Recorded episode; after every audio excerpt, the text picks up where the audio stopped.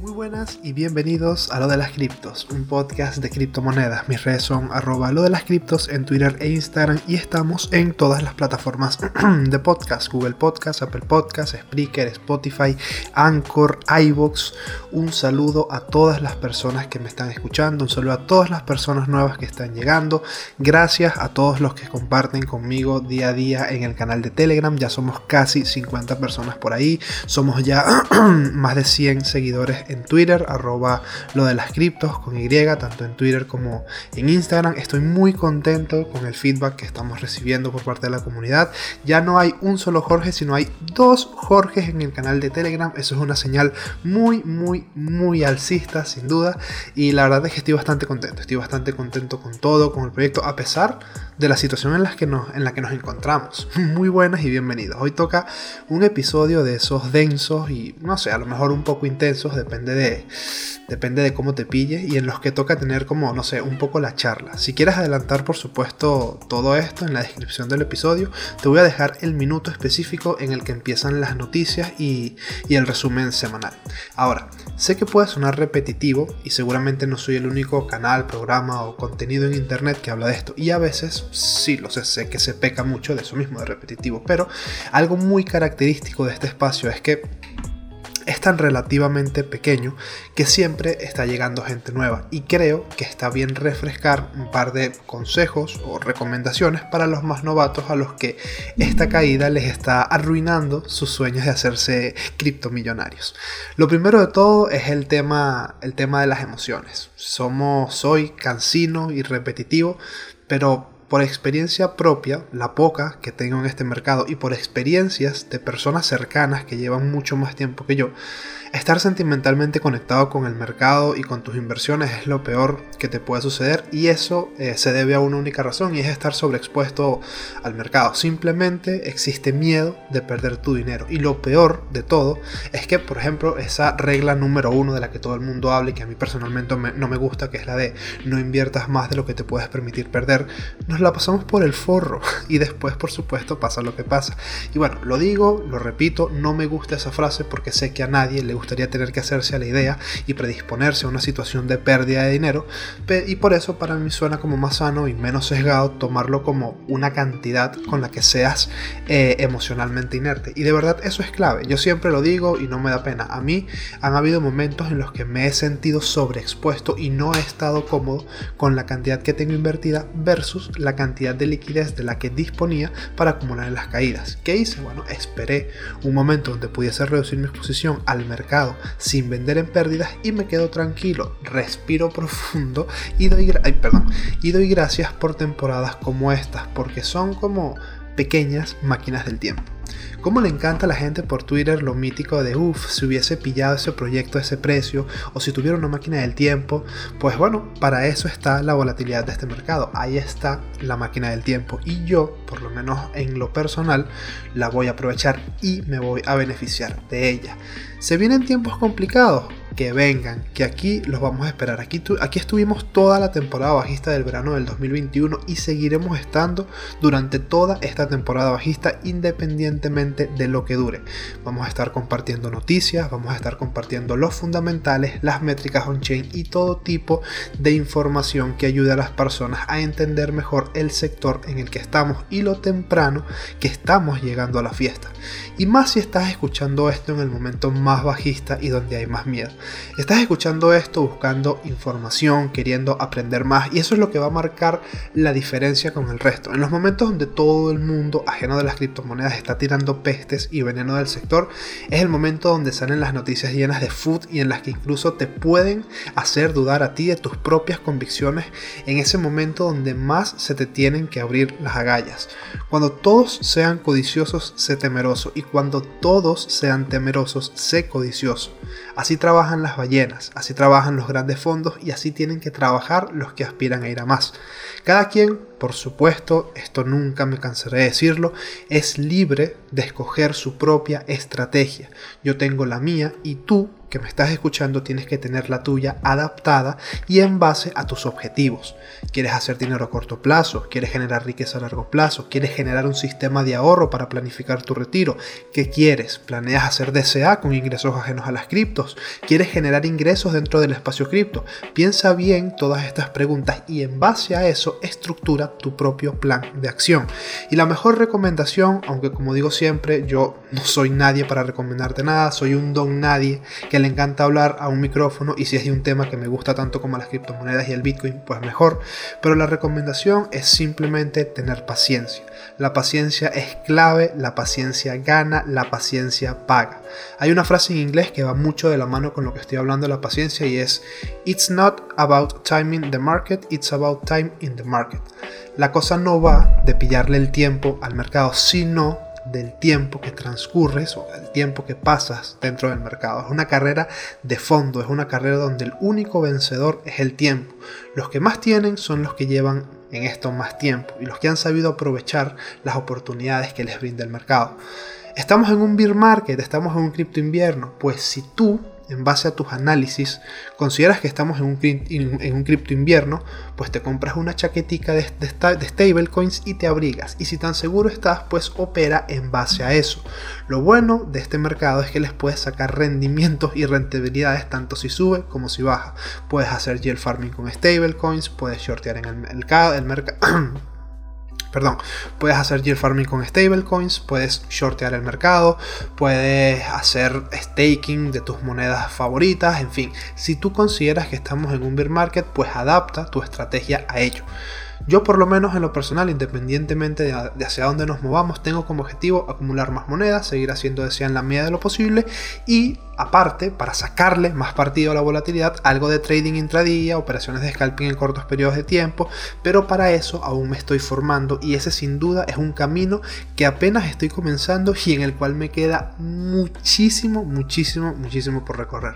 Algo que me llama mucho la atención es que muchos influencers y youtubers en general están muy bajistas y el sentimiento en general es muy bajista. Por ejemplo, BitBoy Crypto, uno de los canales de, YouTube de criptomonedas en, en más grandes, subió un video de formas de sobrevivir a un mercado bajista o bear market. Y un famoso youtuber y candidato a senador, eh, en YouTube se llama Meet Kevin, tiene más de 1.7 millones de suscriptores, vendió una gran parte de su portfolio y de sus criptos y le abrió un short a los mercados tradicionales, creo que al SP500 por valor de un millón de dólares.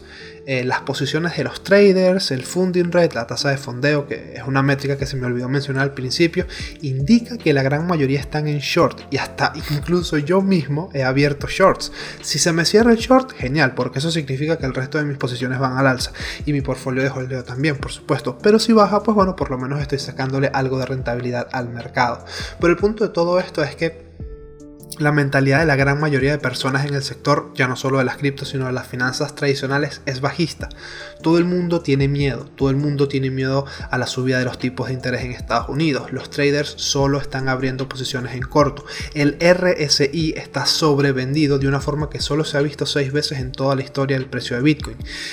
Sí, Bitcoin puede seguir bajando, pero sus fundamentales y los fundamentales en general del ecosistema cripto están estúpidamente alcista que por lo menos yo, mientras siga, siga bajando, me voy a aprovechar de la volatilidad de días como los del sábado para sin duda seguir acumulando satoshis. Satoshis que voy a guardar y conservar y de los que sacaré ganancias cuando llegue el momento. Mientras tanto, paciencia. Como dije en uno de los episodios más viejos, esto no es un get rich quick. Nadie te dijo que iba a ser fácil. Se pueden sacar rendimientos y hay, y hay decenas, si no cientos de oportunidades en el mercado, pero toma tiempo como todas las inversiones. Si confías en el proyecto, tranquilo. Ahora, ya después de esta pequeña reflexión y después de esta, esta pequeña conversita, la verdad es que tampoco hay mucho más que decir, me habría gustado como extenderme un poco más y tal, pero no vale la pena. De verdad, eh, si tienes dudas, si tienes miedo, es lo que te digo, revisa tu sobreexposición. Si no, si eres de las personas que holdean con ex, que holdean con cojones, que holdean con ovarios, si eres una persona que tiene más tiempo en el espacio y para ti esto es otro simple paseo más en la villa de Criptolandia, pues bueno, seguimos adelante, continuamos, no nos detenemos. Lo más importante de todo es que siguen saliendo noticias, es que siguen saliendo fundamentales, siguen saliendo por supuesto cosas buenas, siguen saliendo cosas malas también. Hay un par de noticias bastante, bastante alarmantes, pero habrá que ver qué tan eh, alarmantes o qué tan peligrosas pueden llegar a ser a, largo plazo. Eh, antes para empezar, eh, un poquito de métricas on-chain que últimamente han recibido mucho hate en redes sociales y son catalogadas como inútiles. Yo voy a decir algo, solo porque sus resultados no sean instantáneos, no quiere decir que sean inútiles o que no sigan siendo válidas. Eh, la única métrica que tengo hoy es la cantidad de Bitcoin en los exchanges. Básicamente no ha entrado una gran cantidad o una sustanciosa cantidad de Bitcoin en los exchanges. El ritmo de salida está a la par con el de entrada y las ballenas siguen holdeando y acumulando. Este tipo de información te habla por lo menos, lo que yo entiendo cuando me habla es que los más grandes solo están aprovechándose del miedo que hay en el mercado y están comprando precios más bajos para cuando suba. Así sea en el 2025, vender en profits y en momentos de euforia. Por eso, las métricas on-chain son tan importantes porque dan pistas y son como migas de pan del caminito de Hansel y Gretel.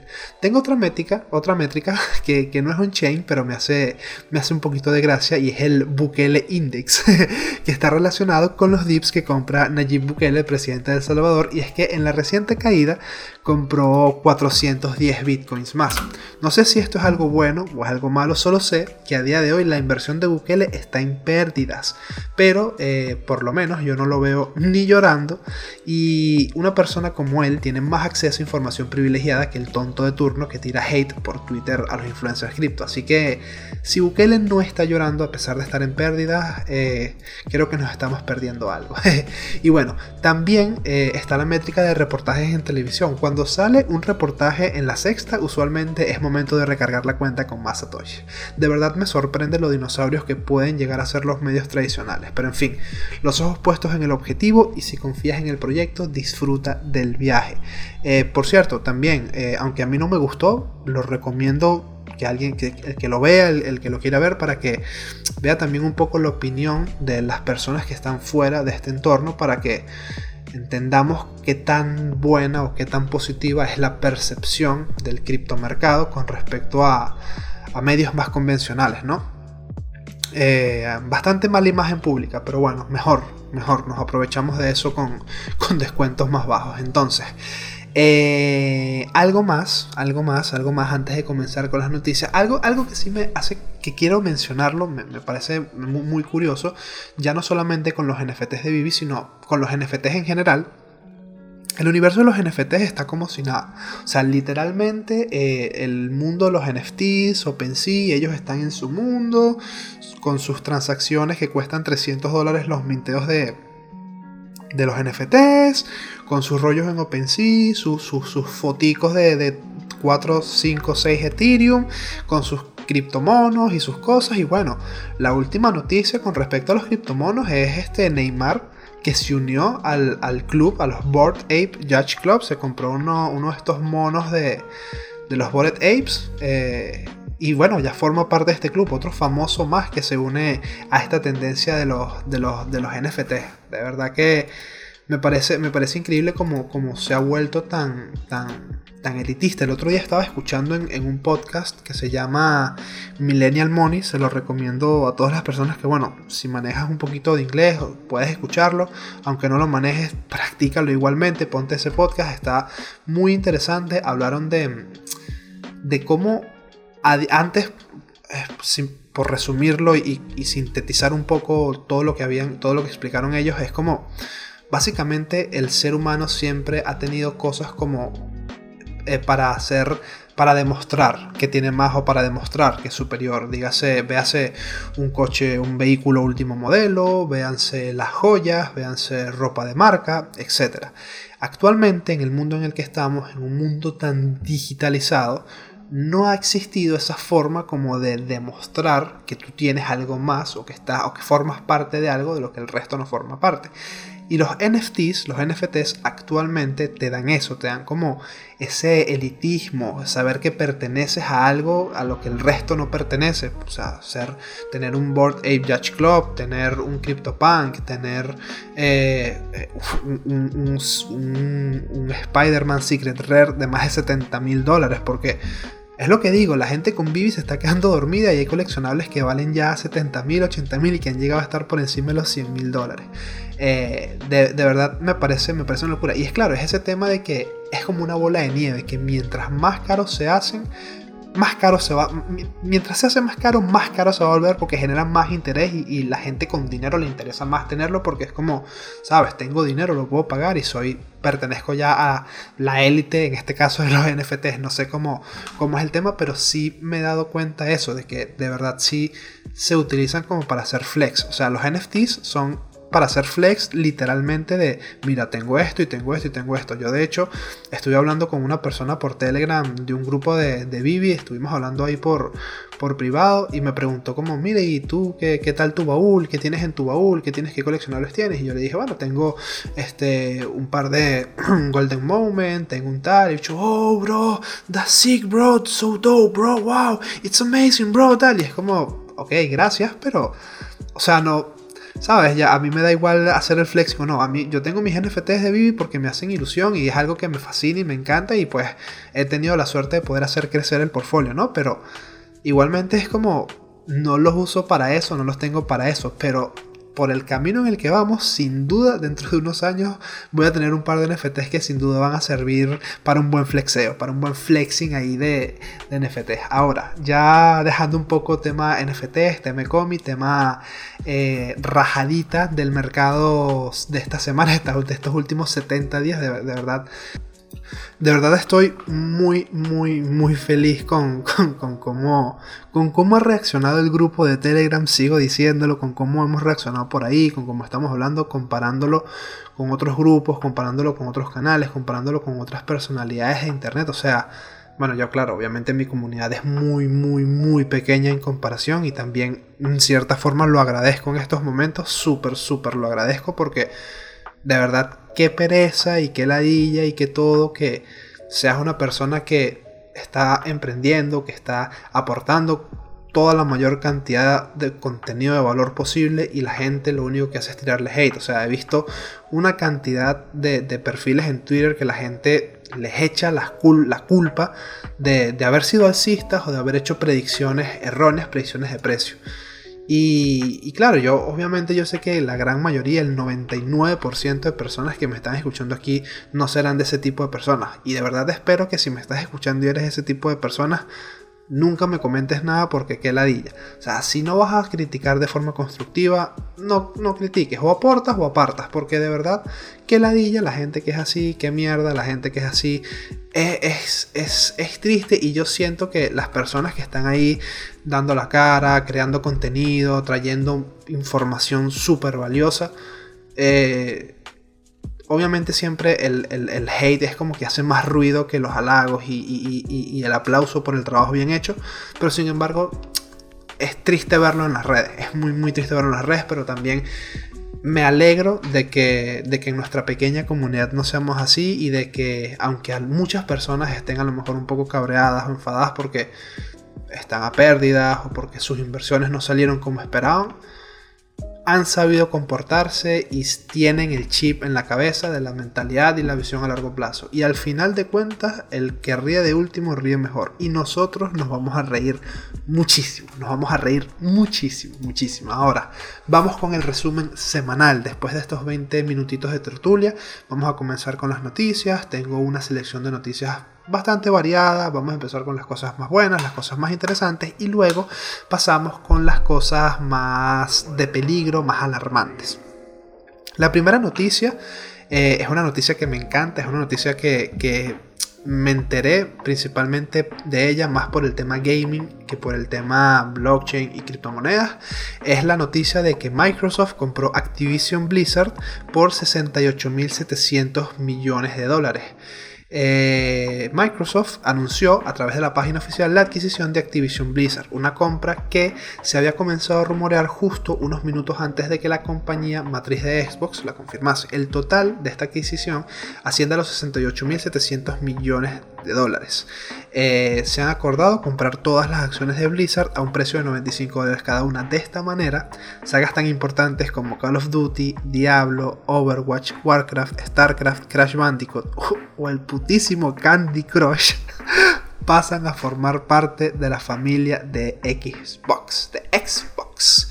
Eh, me parece, me parece, me parece increíble, me parece, me parece increíble, o sea, me parece increíble pensar ya no solo pensar en, la cantidad de IPs y en la cantidad de, juegos que se van a embolsillar Microsoft, ese Game Pass para los fanáticos del tema gaming, ese Game Pass va a estar cada vez mucho más poderoso, va a seguir creciendo y engrosándose con el paso del tiempo, o sea, Guitar Hero, Tony Hawk's, Spyro, Hearthstone, Heroes of the Storm, el Overwatch, el, el fucking Call of Duty.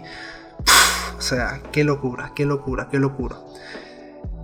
También todos los estudios de todos los estudios de Activision, Demon Guard, Digital Legends, Raven Software, Sledgehammer Games, Treyarch, eh, unos, unos, títulos y unos nombres que son una locura, por supuesto todo a golpe de talonario, pero algo muy clave que era lo que quería destacar de esta noticia es que ellos mencionaron el concepto de eh, esto es una alianza para mejorar lo que sería el desarrollo en el área del metaverso. Nombraron la famosita palabra del, del ¿qué se llama?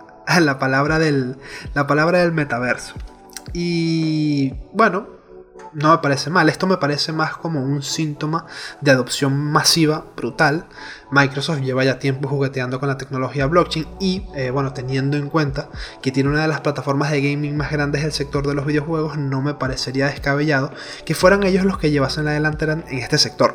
Así como estuvieron por delante de Sony con el Game Pass, tal vez esto los distancie y diferencie un poco más de la, de la competencia. Sin duda me parece muy, muy clave el hecho de que este tipo de ya estén haciendo movimientos para, para no quedarse detrás, no quedarse detrás en la carrera, en la carrera del metaverso, porque ahora todo es una carrera con, como una carrera a ver quién llega a presentar su, su super universo de infinitas posibilidades primero. Siguiente noticia. El Salvador. El Salvador. El Salvador va a formar parte importante, va a tener un rol importante en, la, en las noticias del día de hoy. El Salvador tendrá un casino físico y virtual que venderá NFTs. El Salvador se muda al metaverso con su primer casino virtual en donde podrá comprar y vender tokens no fungibles, un proyecto que también tendrá su sucursal física en el país. Así lo anunció el 19 de enero el gobierno y Astro Babies, la empresa que estará encargada del proyecto. El nombre del, del proyecto será Astro Casino. Mónica Tajer, la directora de Asuntos Internacionales de Tecnología y Economía de El Salvador, comunicó a través de Twitter que la iniciativa se llevará adelante en colaboración con el gobierno. También compartió un video que muestra cómo se van a ver las instalaciones del casino una vez que esté construido. Para el que le interese ver el video, el link de la noticia está en la descripción del episodio. La compañía a cargo informó que el casino dispondrá de máquinas tragamonedas y juegos de mesa, así como también torneos de póker semanales, entre otras actividades y productos. El lugar contará con un área de juegos, lobby, bar, restaurante, DJ, terraza y además una zona VIP. Aunque no han dado a conocer la locación de donde estará ubicado, se puede suponer que estará dentro de la Bitcoin City. Como reportó Crypto Noticias, esta es la ciudad que está construyendo el gobierno de El Salvador para potenciar la economía basada en el ecosistema de las criptomonedas y Bitcoin. Creo que, creo que eso lo nombré en algún resumen de noticias, lo de la ciudad de Bitcoin que iba a ser Nayib Bukele. Eh, interesante, interesante. La, la, versión virtual de Astro Casino comercializará NFTs en la blockchain de Solana. Astro Casino tendrá a su vez una versión virtual eh, dentro del metaverso a través de un marketplace que bueno, te permitirá comprar, vender, subastar todo tipo de, de tokens no fungibles. Este, este marketplace funcionará en la red de Solana. Solana, interesante que esté, interesante que esté manejándose o que esté funcionando dentro de la, dentro de la red de, de Solana. Bueno, con respecto a lo del casino virtual y, físico en El Salvador, me parece que es una vía más para recaudar impuestos, ya no solo desde una locación física en su país, sino desde una locación descentralizada en su propio metaverso. Me parece increíble cómo esta palabra está hasta en la sopa. O sea, ya hasta aburre un poco escuchar tanto la palabra metaverso. Pero bueno, desde un punto de vista estratégico me parece un movimiento muy interesante y más en unos tiempos donde el tema de las apuestas parece estar tan, tan normalizado, ¿no? Que, que digo, que digo, no significa que por eso deje de ser peligroso. Mucho cuidado, la ludopatía es algo serio. Pero como siempre, cada quien es responsable de sus actos. Y si te quieres gastar el dinero en un casino, adelante. Por lo menos en este sabes que una parte de lo que recaude el casino va para la caja registradora de El Salvador. El primer país que adoptó Bitcoin como una forma de pago legal. Si yo fuese una persona de casinos online, sin duda me daría un paseo por ese, pero no lo soy porque para mí la ludopatía es un tema serio y sí, yo soy de esa clase de gente que detesta ver tantos anuncios de casas de apuestas en televisión y de hecho soy de los que se alegra cuando salen regulaciones con respecto a los anuncios de engañosos o los anuncios de tema cripto de estafas porque en muchos casos hacen ver a este sector como un casino y así es como mucha gente pierde dinero y no sé, yo, yo, yo entiendo, o sea, yo entiendo que en este mercado se basa, este mercado se basa en la transferencia de riqueza de unas manos a otras y que para que unos ganen, otros tienen que perder, pero igualmente me da un poco de rabia porque sé que muchos usuarios se dejan llevar por esos anuncios vistosos o por las promos de los youtubers que te ofrecen cuentas con bonos de 2 mil dólares por hacer un depósito de 50 dólares y eso no es sano eso no es sano ni para la persona que se registre y se lleve ese bono, ni para el mercado, porque al final está provocando que se infle de una forma tan hueca que a la mínima venta fuerte se genera una cascada de liquidaciones que lleve el precio desde 69 mil hasta los 34 mil. Pero bueno, ese soy yo con mi rant y mi descarga hacia el tema de la ludopatía, las apuestas y los anuncios engañosos. No, no, de, verdad, me, o sea, es que el tema del, casino virtual me parece, parece una idea genial si eres un presidente para poder recaudar ingresos y para poder sacarle dinero ya no solo a la gente de tu país, sino a la gente del resto del mundo en, el mundo virtual, ¿no? Pero sin embargo yo con el tema de la ludopatía, mucha distancia, mucha distancia porque tengo gente cercana o conozco gente de cerca que ha tenido problemas por el tema de las apuestas y y por lo menos a mí me hierve la sangre ver tanto rollo de casas de apuestas, de coreta, entonces no me parece el mejor negocio, pero sin embargo, desde el punto de vista de recaudar, se van a inflar a recaudar dinero. Sin duda se van a inflar a recaudar dinero. Recordemos que en los casinos eh, la mejor frase es la casa, o la frase más famosa es la casa siempre gana. Eh, siguiente noticia, siguiente noticia. Intel se prepara para revelar un chip de minería de Bitcoin energéticamente eficiente. El gigante tecnológico de Intel está listo para ingresar al negocio de la minería de Bitcoin, comenzando con la revelación de un nuevo chip minero de Bitcoin, Bonanza Mine, en la conferencia internacional de circuitos de estado sólido de este año en febrero, según un, según un informe de Tom Hardware, Tom's Hardware.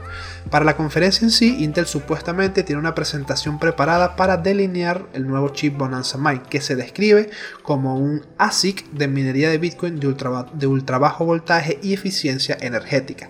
Si no sabes lo que es un ASIC, si no sabes lo que es food, si no sabes lo que es do your own research, tengo un episodio llamado Diccionario Cripto. Te recomiendo que te lo escuches. Eh, tiene un montón de conceptos y palabritas que se escuchan mucho en el ecosistema cripto y, muchas veces tipo no sabes, no puedes, fácilmente no saber qué significa a lo mejor ASIC o hardware wallet o cold wallet o lo que sea, pues tengo ahí, tengo un pequeño episodio con una serie de, palabras clave eh, o de acrónimos del mundo cripto. Entonces, eh, Intel no es la primera vez que coquetea con el tema de las criptomonedas. Sin embargo, me parece brutal el hecho de que, de que estén trabajando en, en un, chip, en un chip más, más eficiente. Sin embargo, ojo, esto es, esto es muy importante. El verano pasado Intel también reveló una presentación ante la SEC que tenía casi 800 mil dólares en acciones de Coinbase. Eh, Intel obviamente no invertirá directamente en Bitcoin, pero al invertir en Coinbase, literalmente estás invirtiendo en criptomonedas, estás recibiendo exposición al mundo cripto y eso es, eso es bastante, bastante, a tener, bastante a tener en cuenta. Con respecto a lo, de, a lo de Intel, con el chip, con el chip Bitcoin energéticamente eficiente y tal, me parece brutal. Cualquier aporte o desarrollo tecnológico para volver a la red de Bitcoin, para volver a la red de Bitcoin más verde y más eficiente es bien recibida. Y más si viene de parte de un gigante como Intel. Este tipo de noticias nos dan pistas de hacia dónde nos dirigimos sin duda. Cada vez este ecosistema está haciendo mucho más ruido y se está volviendo mucho más relevante y estamos llamando la atención de empresas cada vez más y más grandes. Y eso que apenas, para mí apenas estamos comenzando. Apenas estamos comenzando 100%, o sea, no 100%, pero llevamos muy poco camino recorrido. Muy, muy, muy poco camino recorrido. De verdad que sí. Siguiente noticia. La plataforma de NFTs OpenSea alcanza un récord de 3.5, bueno, de 3.500 millones de dólares en volumen mensual de Ethereum eh, OpenSea, el popular mercado de, NFTs, registra un nuevo máximo, histórico en el volumen mensual de operaciones de Ethereum, superando los 3.500 millones de dólares. Eh, esto me parece increíble, o sea, lo de los NFTs en Ethereum es una locura la cantidad de Ether que se está quemando gracias a las transacciones y a los minteos de los NFTs es descomunal. O sea, a mí el mundo de todo este tema de los NFTs de OpenSea es un mundo que es muy ajeno para mí, pero que sin embargo no deja de ser interesante y por supuesto no deja de ser rentable. Tengo un primo que, está muy metido en eso y ha hecho muy, muy, muy buenos profits. Un día le diré que me explique eso, a ver cómo, cómo funciona ese mundo de OpenSea, porque sin duda es una burbuja dentro de otra burbuja más grande que, que vale la pena explorar. Siguiente noticia, eh, esta es más relacionada con, lo, con la UFC. Este, el campeón de la UFC, Francis Ngannou, se une a la aplicación de Cash App para eh, repartir o para, sí, bueno, para dar premios en Bitcoin. Este Francis Ngannou, que está clasificado como uno de los mejores artistas marciales mixtos del mundo, que actualmente posee el título pesado de la UFC, pronto estará involucrado con Bitcoin. El peleador franco-camerunés anunció a través de sus redes sociales que tomaría la mitad de la bolsa de premios de, del evento de UFC 270 este fin de semana eh, y los repartiría en Bitcoin a los fanáticos que comenten su publicación, que comentasen la publicación que, había publicado, tipo haciendo, haciendo la publicidad. Eh, en, palabras, en el tweet, porque estoy viendo aquí el tweet en la pantalla, dice Creo que Bitcoin, puede empoderar a la, people. creo que Bitcoin puede empoderar a la people. Creo que Bitcoin puede... Em, joder, estoy espeso. Dice Francis Engal. Creo que Bitcoin puede empoderar a las personas donde quiera que sea. Por eso estoy emocionado de eh, aliarme o crear una alianza con Cash App para agarrar la mitad de mis ganancias del UFC 270. Quiero hacer a Bitcoin más accesible para mis fans. Para mis fans. Por eso estoy regalando más de 300 mil dólares en Bitcoin. Brutal, brutal. Me, me, parece simplemente increíble. Cada vez que veo una figura conocida entrar en el mundo cripto me dan dos sensaciones. Una de felicidad, porque valoro cada aporte hacia el mundo cripto, venga de donde venga, y la verdad es que acciones como esta, donde el personaje te está brindando exposición al activo de manera gratuita sin tú pagar nada, me parece brutal. Pero por otro lado, bueno, me siento mal porque sé que esto trae a mucha gente nueva y normalmente los más nuevos son los que se llevan los peores golpes. Que sí, de esos golpes se aprende y bla bla bla, pero igual no sé, no, no es agradable. En fin, siguiente noticia. Otra noticia bastante interesante es de Robinhood y es que Robinhood lanza Crypto Wallet, Crypto Wallet Beta para realizar transferencias de Bitcoin, Ethereum y Dogecoin. Durante meses los ejecutivos de la empresa de aplicaciones comerciales Robinhood prometieron que vendrían las billeteras de monedas. Hoy finalmente están aquí. Bueno, en realidad están aquí para las primeras mil personas que estén en la lista de espera. Robinhood anunció que su programa beta se puso en marcha con planes de escalar hasta 10.000 usuarios para marzo. Según la publicación, las billeteras permitirán a los clientes de Robinhood enviar y recibir sus criptomonedas de Robinhood a billeteras criptográficas externas. Hasta ahora, quienes intercambiaban criptomonedas como Bitcoin y Dogecoin a través de aplicación se han limitado a comprar y vender, más no eh, retirar o, ingresar criptomonedas. Robinhood esencialmente mantuvo la criptomoneda en su nombre, lo que brinda a los usuarios exposición a los movimientos de precios, pero no exposición real a un ecosistema de cadena de bloques descentralizado donde las personas controlan sus propias finanzas. Con esta nueva funcionalidad, los titulares de las billeteras podrán comprar, por ejemplo, Ethereum en Robinhood y transferirlo a otra billetera para poder intercambiar activos en intercambios descentralizados como Uniswap o participar en cualquier cantidad de aplicaciones DeFi. En El punto de esto, eh, a ver, yo sé que por supuesto si tú compras tus criptomonedas en Binance, si las compras en Ascendex, si las compras en un montón de exchanges, las puedes retirar sin ningún problema. ¿Qué pasa con, con Bitcoin? ¿Qué pasa con, con Bitcoin? No, ¿qué pasa con Robinhood? A lo mejor hay gente a la que no le suena Robinhood. Para el que no lo conozca, Robinhood es la aplicación de inversión creo que más utilizada en los Estados Unidos. Pero es esta mítica aplicación en la que compras activos pero no los puedes retirar porque tú no los estás custodiando. En este caso vas a poder comprar criptos, pero bueno, en el caso de Robinhood podrías, podías comprar criptos pero no las podías retirar a tus wallets. Y esto es una cacota. Not your crease, no, Not your keys, not your cheese. Si tú no tienes la frase semilla de tu billetera, tus criptos no son tuyas, son del exchange donde las tienes. Y me parece un buen, muy buen paso en el camino correcto y un beneficio extra brutal para todos los usuarios de Robinhood. Ojalá pronto deje de estar en fase beta y todos puedan acceder a ello, porque me parece vital que una persona que quiere invertir en criptos, me parece vital que, que pueda o que tenga la posibilidad de poder retirar sus criptomonedas a un lugar seguro. Porque que tus criptomonedas o tus inversiones estén en, aplicaciones de terceros, nunca va a ser 100% seguro. Y se ha visto con recientes hackeos a distintos exchanges, que de hecho se me había olvidado publicarlo, pero hubo una noticia de un exchange y la voy a buscar rápida, rápida, rápida, rápida, rápidamente. El hackeo a crypto.com de esta misma semana, de hace dos días más de 800 bitcoins robados. El lunes 17 de enero se conoció la noticia de que el exchange crypto.com había sido víctima, había sido víctima de un hackeo. Los primeros reportes informaban que la plataforma había detectado retiros no autorizados de varios usuarios, lo que llevó a la empresa a suspender todos los retiros por un plazo de 14 horas. Originalmente se informaba que habían, sido, que habían sustraído cerca de 4.500 Ethereum de unos cientos de cuentas, pero en un reporte reciente se señala que el total de las pérdidas se sumaría a 443 bitcoins unos 17 millones de dólares, más 60 mil dólares, 66 mil dólares en otras criptomonedas, lo cual da un monto aproximado de unos 30 millones de dólares en pérdidas por el hackeo. Si tú tienes tus criptomonedas en un wallet seguro, no vas a tener este tipo de problemas. En cambio, que si tú tienes tus criptomonedas en un exchange, te estás exponiendo a este tipo de situaciones. Not your keys, not your crypto. My man, my friend. Siguiente noticia, siguiente noticia. Este, el gobierno británico legisla para proteger a los consumidores de los criptoanuncios engañosos. El gobierno británico está introduciendo una nueva legislación para, proteger a los consumidores de los anuncios engañosos de criptomonedas.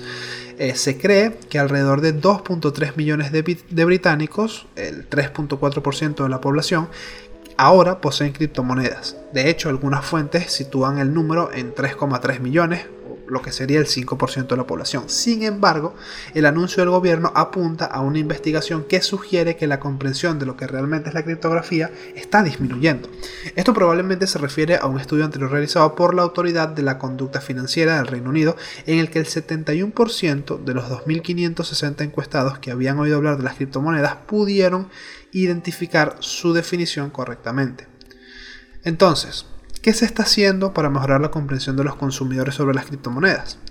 El gobierno británico espera alinear toda la publicidad relacionada con las criptomonedas con la legislación de promociones financieras en un intento por aumentar la protección del consumidor y fomentar la innovación. Esto significa que los anuncios criptográficos van a necesitar pasar la aprobación de la, de la Autoridad de Conducta Financiera o la Autoridad de Regulación Prudencial o una empresa con licencia para cualquiera de ellos. Esto básicamente es, eh, bueno, con lo que yo mismo he dicho de que me gusta que metan regulaciones, pero a mí este tipo de regulaciones básicamente son para sacarte los cuartos. Pero sin embargo, me parece bien, me parece bien que se ponga un cierto límite a, las promociones y a las publicidades de criptos porque de verdad es es, absurdo la cantidad de, de scams y de estafas que hay, incluso en YouTube. O sea, hackearon, esto es otra noticia también que la saco así que no la tenía en el guion, hackearon una cantidad de, cuentas de youtubers en inglés e hicieron streams con la, la, típica estafa del video con una wallet que dice mándame tus bitcoins y te los, y te los duplico.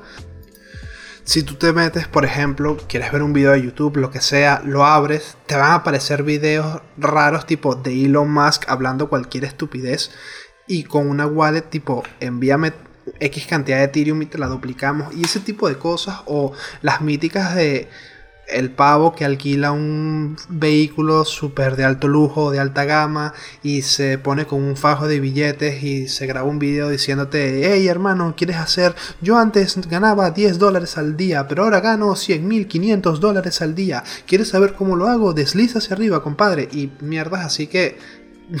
o sea, te cobran 600, 700, 800 mil dólares por cursos que literalmente los tienes gratis en YouTube si investigas un poco.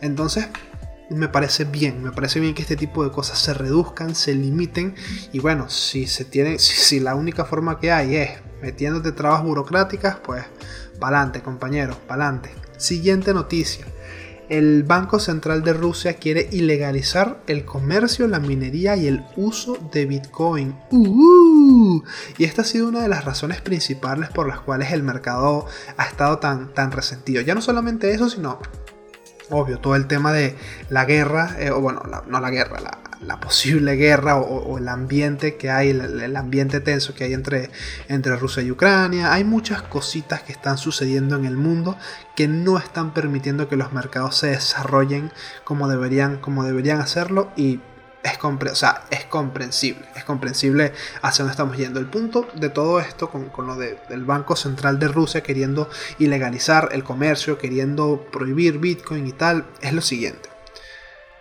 Esto, eh, Rusia va a seguir los pasos de China. Ojalá y me equivoque, pero ¿y si lo hacen qué? ¿Y si lo hacen qué? ¿A mí en qué me afecta? En nada. Pues para adelante. O sea, ya sobrevivimos al baneo de la minería en China y una de las caídas de hash rate más grandes de la historia. O sea, literalmente podemos con todo. Este tipo de noticias de prohibiciones son pan para hoy y hambre para mañana. Esto no va a tener ninguna repercusión ni efecto a largo plazo. Que un país prohíba las criptomonedas me da igual. Que un país prohíba Bitcoin me da igual. Si aquí en España les da por prohibir las criptomonedas, yo no voy a dejar de tener mi criptomoneda. Porque la, blockchain y todo este tipo de, de herramientas están por encima de los gobiernos. Son transfronterizos, duélale a quien le duela, te guste o no te guste. Que sí, que van a poder controlar a través de impuestos, que van a querer cobrarte, que van a querer sesgarte, que van a querer tal. Pero si me vienes a prohibir, yo voy a buscarme la vida. Porque es así, porque cuando en Estados Unidos se prohibió el alcohol, la gente no dejó de consumir alcohol. Cuando prohibieron el tabaco, no se dejó de consumir tabaco. Cuando se ha prohibido la marihuana, no se deja de consumir marihuana. Entonces, las prohibiciones no sirven. Regulaciones es otro tema. La regulación es otra cosa, no es lo mismo que prohibición. no es lo mismo que prohibición. Pero es lo que digo, si Rusia prohíbe, si China prohíbe, mejor. Mejor, mejor. Es mil veces mejor que las prohíban. Así sabemos que estamos haciendo lo correcto comprando Bitcoin. Así sabemos que estamos haciendo las cosas bien. Cuando un país autoritario quiere prohibir este tipo de tecnología, sabes que estás del lado correcto de la historia. no hay nada más que agregar, señoría. En fin, esto es todo. Esto ha sido todo por el episodio de hoy.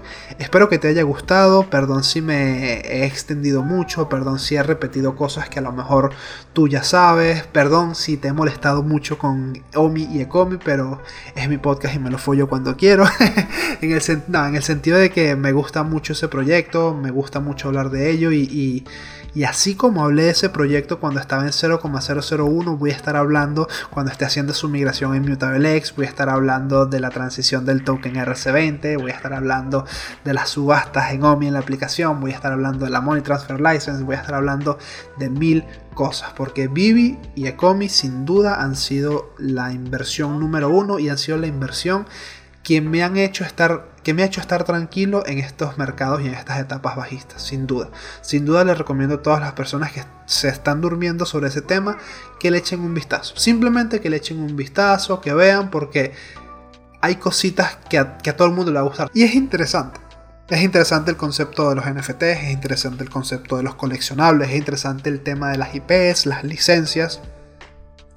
Sin duda, sin duda es un proyecto que me fascina. Como dije el otro día a través de las historias de Instagram, que por cierto me puedes seguir por ahí, arroba lo de las criptos con Y, estos son los mejores momentos en los que invertir no dinero, sino tiempo, tu tiempo en estudiar, en estudiar proyectos, estudiar tecnologías, leer, aprender formas de generar ingresos dentro de este ecosistema y en general cualquier cosa que te ponga a ti por delante del resto. Lo he dicho en otros episodios, pero lo vuelvo a repetir, no tengo problema. El hecho de que hayas llegado hasta aquí y que estés escuchando esto me dice mucho de ti. Te deseo todo el éxito del mundo y que tengas una excelente semana. Hasta la próxima.